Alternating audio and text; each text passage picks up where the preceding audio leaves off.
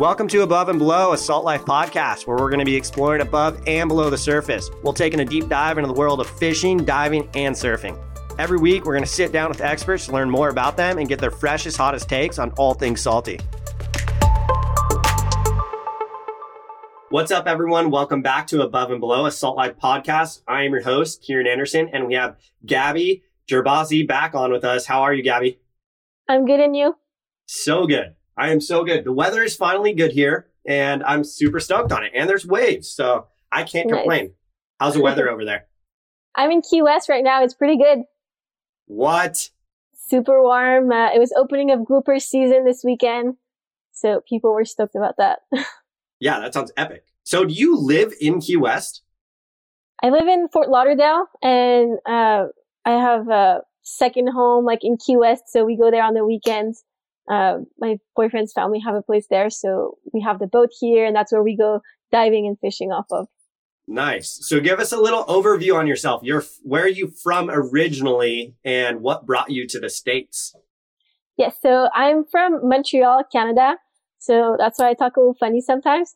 Uh, but I work in sales and marketing, so work brought me to the United States. So I moved to Florida about a year and a half, two years ago. And I travel for work. And when I'm not traveling for work, I travel to warm places where there's water and good diving. And just, I love photography, scuba diving, spearfishing, free diving. So all the salty adventures I can get, I do on my off time.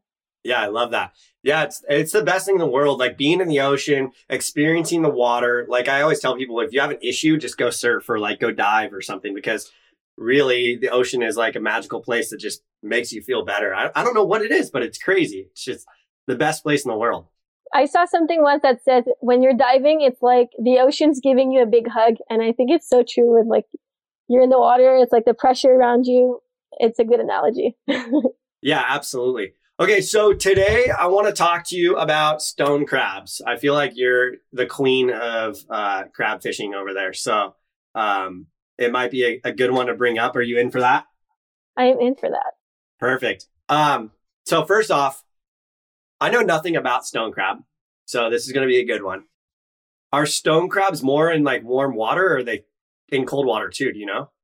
I've only seen them uh, in Key West, but but but it's warm water in the Keys, right? Like I feel it like warm waters, and it's usually though. Um, no, I think it's like during the winter season, it's actually better. So I would say, oh, really? Warm water, but it's better during like the winter time because stone crab season is from October 15th to May 1st.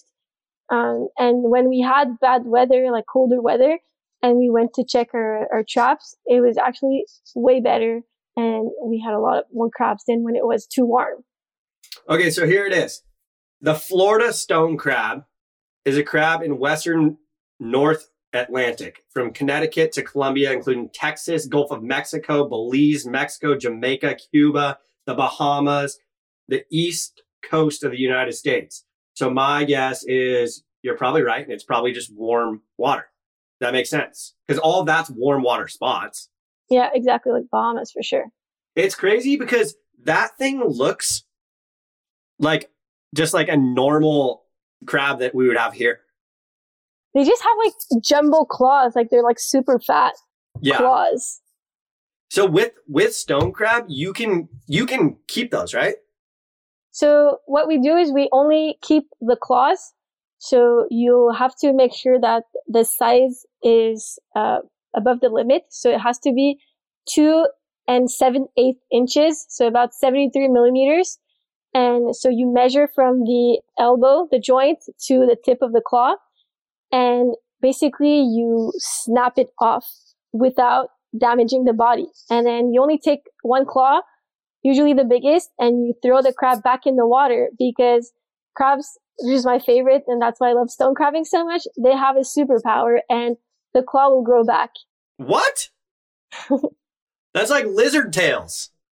I know. So basically, there's two types of way that that crab can lose a claw. So if a fisherman breaks it off, or if they lose it in a fight, or um, if they're sick or injured, they can um, intentionally drop off their claw, and then it's gonna molt basically like lobsters and like other types of animals and just regrow their claw over the year.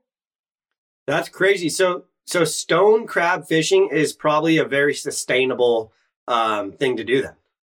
Yeah, it makes it one of the most sustainable seafood harvest because you make sure that the population um, stays healthy and you don't injure the animal, you don't kill it, and next year they will be there again.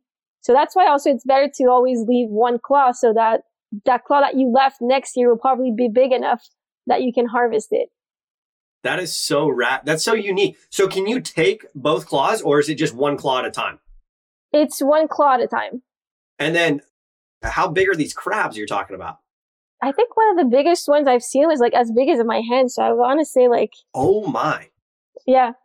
And they get pretty expensive too. Like if you go to a grocery store and get one of those jumbo ones, they can be like 70 $80 for, for a claw. What the heck? That's insane. Yeah, they're pretty expensive. So that's what makes harvesting them ourselves so fun and worth it.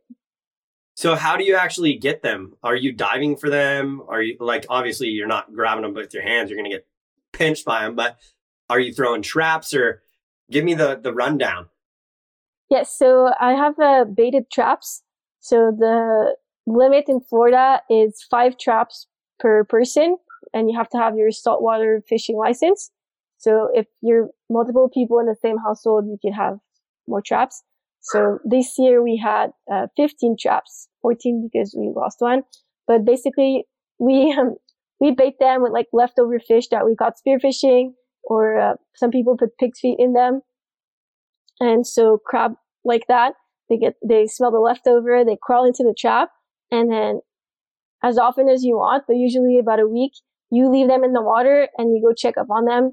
So you have a line with a little buoy so mine are all pink and teal and, and you have a little R on the buoy to identify recreational stone crab harvesting versus commercial. So the commercial guys traps are a little bit different.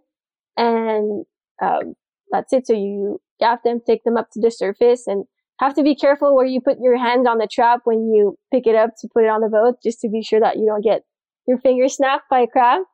Um, and then usually there's like five crabs, two crabs, like it depends. Um, but it's pretty cool. And we've had some big ones. And sometimes we even found like little like puffer fish, octopi, um, all kinds of things. Wait, so you're leaving the traps out there for a week at a time? We leave them the whole season. So we put them in in October and we took them out um, last weekend. What? That's so crazy. they stay so, in the water the whole season. So what about bait and stuff? You have to go check often and bait them yeah, that's why like that's why about once a week you go check them and make sure there's fresh baits and basically feed the crabs. so you're just leaving the trap there. You're checking for bait. If you have stone crab inside of it, you, obviously you can pull them out, right? You get you said five. Yeah, about five. We pull them out, and then sometimes we even like leave crabs in there if they're too small because crabs attract crabs. So the little ones, we just like leave them in there, or if not, like we just throw them back in the ocean and wait for the, the next one to come. Is there a limit on how many you can get a day? I'm pretty sure it's like you have to have a lot. I've never been close to the limit, stone crab limit. I bet you there's like a difference too between commercial and recreational, like stone crab limits and stuff. Cause for us on the West Coast, like lobster fishing, we can get seven, and then the commercial boats can get I don't even know, but you can get like additional permits to get like 14 and all that stuff. But it's just crazy. There's so many regulations. A gallon of claws per person is the limit. Okay, so it's not even by the amount of actual stone crab. It's a gallon. So if you have a gallon bucket and you're filled to the top, mm-hmm. you're done. You're done, exactly. But that's probably super hard to do it's probably really hard. Like, I don't know how with five traps per person, you would be able to get more than that. yeah. So what kind of bait are you using? Um, like barracuda or like leftover, uh, when we fillet fish and we have like leftover grouper, snapper, whatever we have, we put it in there. At the beginning of the season, when we didn't have fish, we put in pig's feet. Uh, but if not, it was always like fish carcasses, fish heads. You just like break it down in smaller chunks and put it in the trap. What do the traps look like? Are they like square or are they like the round ones or how, how do those work? They're square. The the bottom is cement, so they sink to the bottom, and there's a hole about this big at the top where the crab will climb in, walk in, and since the hole is at the top, they can't get out once they're in. That's so gnarly. What uh when you're pulling those traps up, are you using like a winch system or are you actually pulling them by yourself? So you take the gaff, grab the line with the buoy, and then pull it up ourselves. Yep. That's so my job is to gaff, and then someone else pulls the traps up. That sounds like a workout. It is, and they get pretty nasty. Like you definitely like get gross pulling them up because they're in shallow waters, and you pull the trap up, it's like full of gunk and seaweed and stuff like that. But it's fun because you get to have the reward after. What about like locations and stuff? Where do they usually hang out? Are they on reefs? Um, no, it's more like in grassy areas. That's where we've had the most success, like shallow water and like grassy patches. Um, that's where we've had the most. So when you drop your traps, do you specifically find a location that you know I'm going to keep this here for mo- like a a month? Yes, so we basically try to different places. So it's it has to be like max like ten feet of water, and um, near the channels, but not so where boats can like run over them. Uh, but we've had to change them a few times just because like we dropped them there, we tried for a week or two, nothing's there, so we move it a little to the left, a little to the right, and we try to make lines. So since we had like 14 traps, we had like three lines of five, um, just to be sure that we know where they are and they're not like lost. And you mark the coordinates, and then sometimes like we have to make note, like okay, this one was bad, this one was good, these will move closer to there. Um, so it's a bit of trial and error. Yeah, it sounds like it. When you're so back to the actual crab itself, when you pull off the claw, what is the Mhm. process like with pulling off the claw? Is there like a certain technique that you have to do to make sure that they're gonna grow back that claw? Yes. So when you take the crab out of the the trap, basically you want to make sure you grab them from both sides behind so that they don't snap Pinch your you. finger, mhm, so Yeah. that they don't pinch you with the other claw. So you want to like immobilize them, and you have someone measure to be sure that they're uh, big enough. And then what I do is I basically like bend it down and it, it snaps off super easily. Since it's also like one of their defense mechanisms, some people also use the opposite claw to puncture the joint and it also falls off. But basically like just a clean snap towards the bottom is what works best. Why are stone crabs so expensive? Um, a bit because of what I explained. So it's such like a a specific season. It's a short time where it's available, and there's a lot of laws regu- regulating stone crab harvest in Florida. And because it's an extensive process, like you have to like bait the crab, go back, pull them up, and measure everything. So all the work behind that, especially for like commercial fishermen, makes it that by the time they get to the grocery store, like there's a lot of value also behind um, these these crabs. So, and they want to make sure that they're not over harvested. Um, but like like I said, some of the big claws are like seventy dollars at the grocery store. Yeah, that's insane. That sounds that's like that's more expensive than lobster. Yeah, for like a lot less meat. Yeah. So you said two and seven eighths is the measurement. And so you're saying from like the elbow of their claw kinda, and you Yeah. measure it to the tip then? Yeah, from the joint of the elbow to the tip, and it has to be two and seven eighths. And How how often are you actually getting legal crabs? Uh, sometimes it's only like one crab on five, like one on five. Yeah, sometimes it, you find one that's already like have its claw taken, so you can't know too if someone like checks your traps if you leave them in the water. Like, so some people can like, yeah, can poach your crabs basically because if like we left them for a while last time and we're like, there's no way we only have like one crab or like only one that already has one leg. Um, But so sometimes like we have traps that are completely empty, but depending on like where they are, if there was just a storm, if it was colder that weekend, you could get really lucky. But I'd say maybe like 20, 20 claws would be like a good haul. And when you go and you're saying that you get one crab, you're checking that after a week or so. Mm-hmm. Are are you just like this is so bad? What the heck is going on? We need to move our traps, or do you keep them in the same spot? No, if we really have nothing in all our traps, we're, we're gonna move them. Um, if not, it's just maybe because they were not baited or they didn't have food in there anymore. Um, so we only changed them like once or twice in the beginning of the season, like around October, November, and then we just left them in the same spot the whole time and they produced. So it was a good spot. Probably next year we'll try it again. Do you ever find other species inside of the, the trap, like fish or like lobster or anything like that? We've had a actual little baby lobster this weekend, so we just put them back in the water. I've had a puffer fish, some little like blue crabs, little baby mangrove snappers. So we just put all the bycatch back, uh, back in the water. Um, there was part of the season where we always had octopi in the stone crab traps. Really? Um, yeah, so little octopus because basically for the for octopus it's a free meal. Like you have like crabs already there and they just like sneak in through the little holes.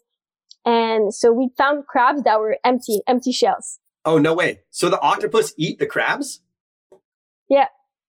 What the so heck? They're I empty. did not know that. So they're a little common octopus and um, we checked and we were able to keep them. So I would learn how to cook octopus and crab this season. it's delicious. Oh, so you, so you can keep the octopus that you get too. So if you're if you pull up a trap and you just have like loads of crab and octopus, you're like, this is the best day ever. Yeah. That's so sick. What's what's your go-to method for cooking these crab? Um, my favorite so far uh, has been making crab cakes. Oh, what? Yeah, homemade crab cakes. And so when we get the crabs, uh, first thing you do when you get back home, you have to uh, boil them. You Yep. can't just put them in the fridge because if not, the meat will stick to the shell. So Hmm. you boil um, the claws and they're red for for just a few minutes, and then put them on ice so that they get cold. And then you break the shells. We use like the back of a knife or a spoon, and just crack all the shells. And then I'll use them to cook. Like I've made like crab crab meat pasta, crab cakes. We made crab eggs Benedict. That was amazing. Oh, hmm that sounds amazing. With that What um, hollandaise sauce. What what is the actual season for stone crab? Uh, October 15th to May 1st. And in that time frame, is that just recreational, or can commercial um, be a part of that too, or do, do they have a bigger spread for when they can go? No, it's also the season for commercial fishermen. It's just their limits are different or the way they harvest, but and they can have more traps, but um, it's the same season because they want to protect the species. So you cannot take a full crab. Nope. So you don't take the full crab. You, it's illegal to take a whole crab in Florida, a whole stone crab. Um, so you can only take the claws. That's so interesting, but it makes sense. I feel like that's such a good thing because obviously, when you fish, you pull a fish out of the water and it's dead. But Mhm. the crab, the stone crab, you pull the claw off and then you're good. Like you're just like, okay, go swim around, and then he grows it back. How long? Do you know how long it takes for the the claw to grow back? Is it like if you caught the same crab, would it be a claw on it like the next year? Um, it takes several molts, and a molt for an adult crab takes about a year. So I would say it takes a few years. Um, so what? What's a molt? a molt is, uh, you know, like lobster when they outgrow their shell and they let go of their shell, like a, a snake when they shed their skin to grow into their new one. So, so it's kind of like that. So we found a crab once in our trap that didn't have any claws. Both claws were taken. And I have a video on my Instagram where you see at the juncture of the elbow, um, where the claw was taken, it had started to grow back, but it was just like a tiny black um, cover, Little stub? basically. yeah, little stub, like tiny black stub. So for the claw to grow back like pretty big, it's gonna take about a few years for sure. Whoa, that's but you so can crazy. see it already when the claw starts to grow back. It's just like it takes a long time. Have you been posting on social media about crab fishing and stuff? Yes, I made a bunch of videos of like how much it was at the grocery store, uh, how their claws grow back, um, how do we take them, what else I found, and I have a bunch more pictures coming because I went a few times this uh, this winter. What's your Instagram? Shout out your Instagram because I, I want to have people look at that. That's super interesting. my Instagram is uh, and on TikTok as well. And I have my website as well where you can find my blog and photography. But Instagram and TikTok is where you'll find all my reels and photos with stone crabs. And I've had comments actually this week where I posted a video of us harvesting the stone crab and then just throwing it back in the water. And people were like, Oh my God, you're horrible. Like, how can you be so nonchalant about this? And I'm like, no, no, no. Like, it grows back and like the crab isn't dead. Yeah. No, that's good. I think it's good, especially for like you have a good following and stuff. So for people to see that and for you to explain what's going on, like I just learned so much from just talking to you about stone crab. Like it's crazy, but that's why we do this, right? Like that's why it's fun to do these podcasts because it's teaching the public and everybody else that's listening in, like these crabs grow back their claws. Like it's a Mhm. huge thing, right? And it's cool that you know the regulations and like how to properly take the claw off and like you can teach people. And that's what's so cool about social media and uh, sharing that experience because you can teach people about that and it makes it just that much better for people to be like, oh wow, that's Mhm. that's a super sustainable fishery. And you also leave one so that when you throw the, the crab back in the water, they still can fend for themselves and feed themselves with the other one while the other claw grows back. So if you caught a crab that had like a stub, it wasn't fully grown, and then the other side had a full claw, would you just throw that crab back? Yeah, it's better to leave it. Yeah, that way it can just fend for itself and I mean, I know life. some people like do that, but because it's still legal size, but technically, like it's better to leave the crab hit its other claws so it can survive the season. how big of a boat do you guys have when you're going and getting these crab? Uh, 31 yellowfin. Oh, geez, you guys got a big boat. We got a big boat. So if it's That's too windy, it can get a little hard, but no, it's pretty cool. And we go spearfishing off that same boat and no, it's super cool. Nice. Well, I hope that you guys absolutely crushed this season with stone crab. That sounds so fun.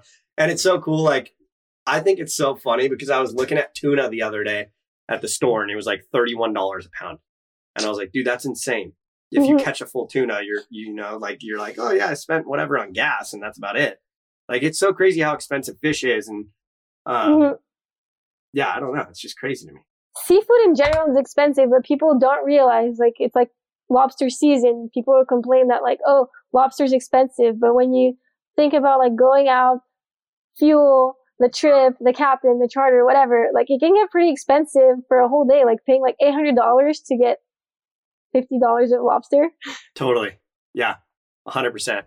But it's fun and we love to be on the water, so it's worth Oh, it. definitely. And like, it's better to like support your friends, support your, your captains and your local fisheries as well. Gabby, do you have any trips coming up? Any plans for fishing trips or anything? My next big trip is this summer. I'm going to French Polynesia. Oh, nice. That place is amazing. I can't wait. It's like diving heaven. And I hope to see the whales, the lagoon with the sharks and the stingrays. I'm gonna hope I'm gonna see some big wahoos and tunas. Nice. That sounds epic. Yeah, I've been to Tahiti. It's it's so fun over there. It's an amazing place to be. There's a lot of sharks. I actually spearfished there one time and I shot a fish and I Mhm. tied it onto the back of a kayak and the sharks came up and was like eating the fish and it like No. almost tipped the kayak. It was so funny. You'll have to send me your tips and where to go. I will for sure. And uh, when you go there, we'll do another podcast. I'd love to talk to you about it and hear hear your experience. Perfect. Sounds good. Rad, Gabby. Well, thank you for coming on, and thanks everybody for uh, listening in. And we'll catch you next time. Thank you. Thanks for listening in to Above and Below a Salt Life podcast. Make sure to follow us on Instagram at Real Salt Life. If you've enjoyed this episode, rate and review us on Apple or Spotify or wherever you listen to your podcast to help spread the word. And remember, stay salty.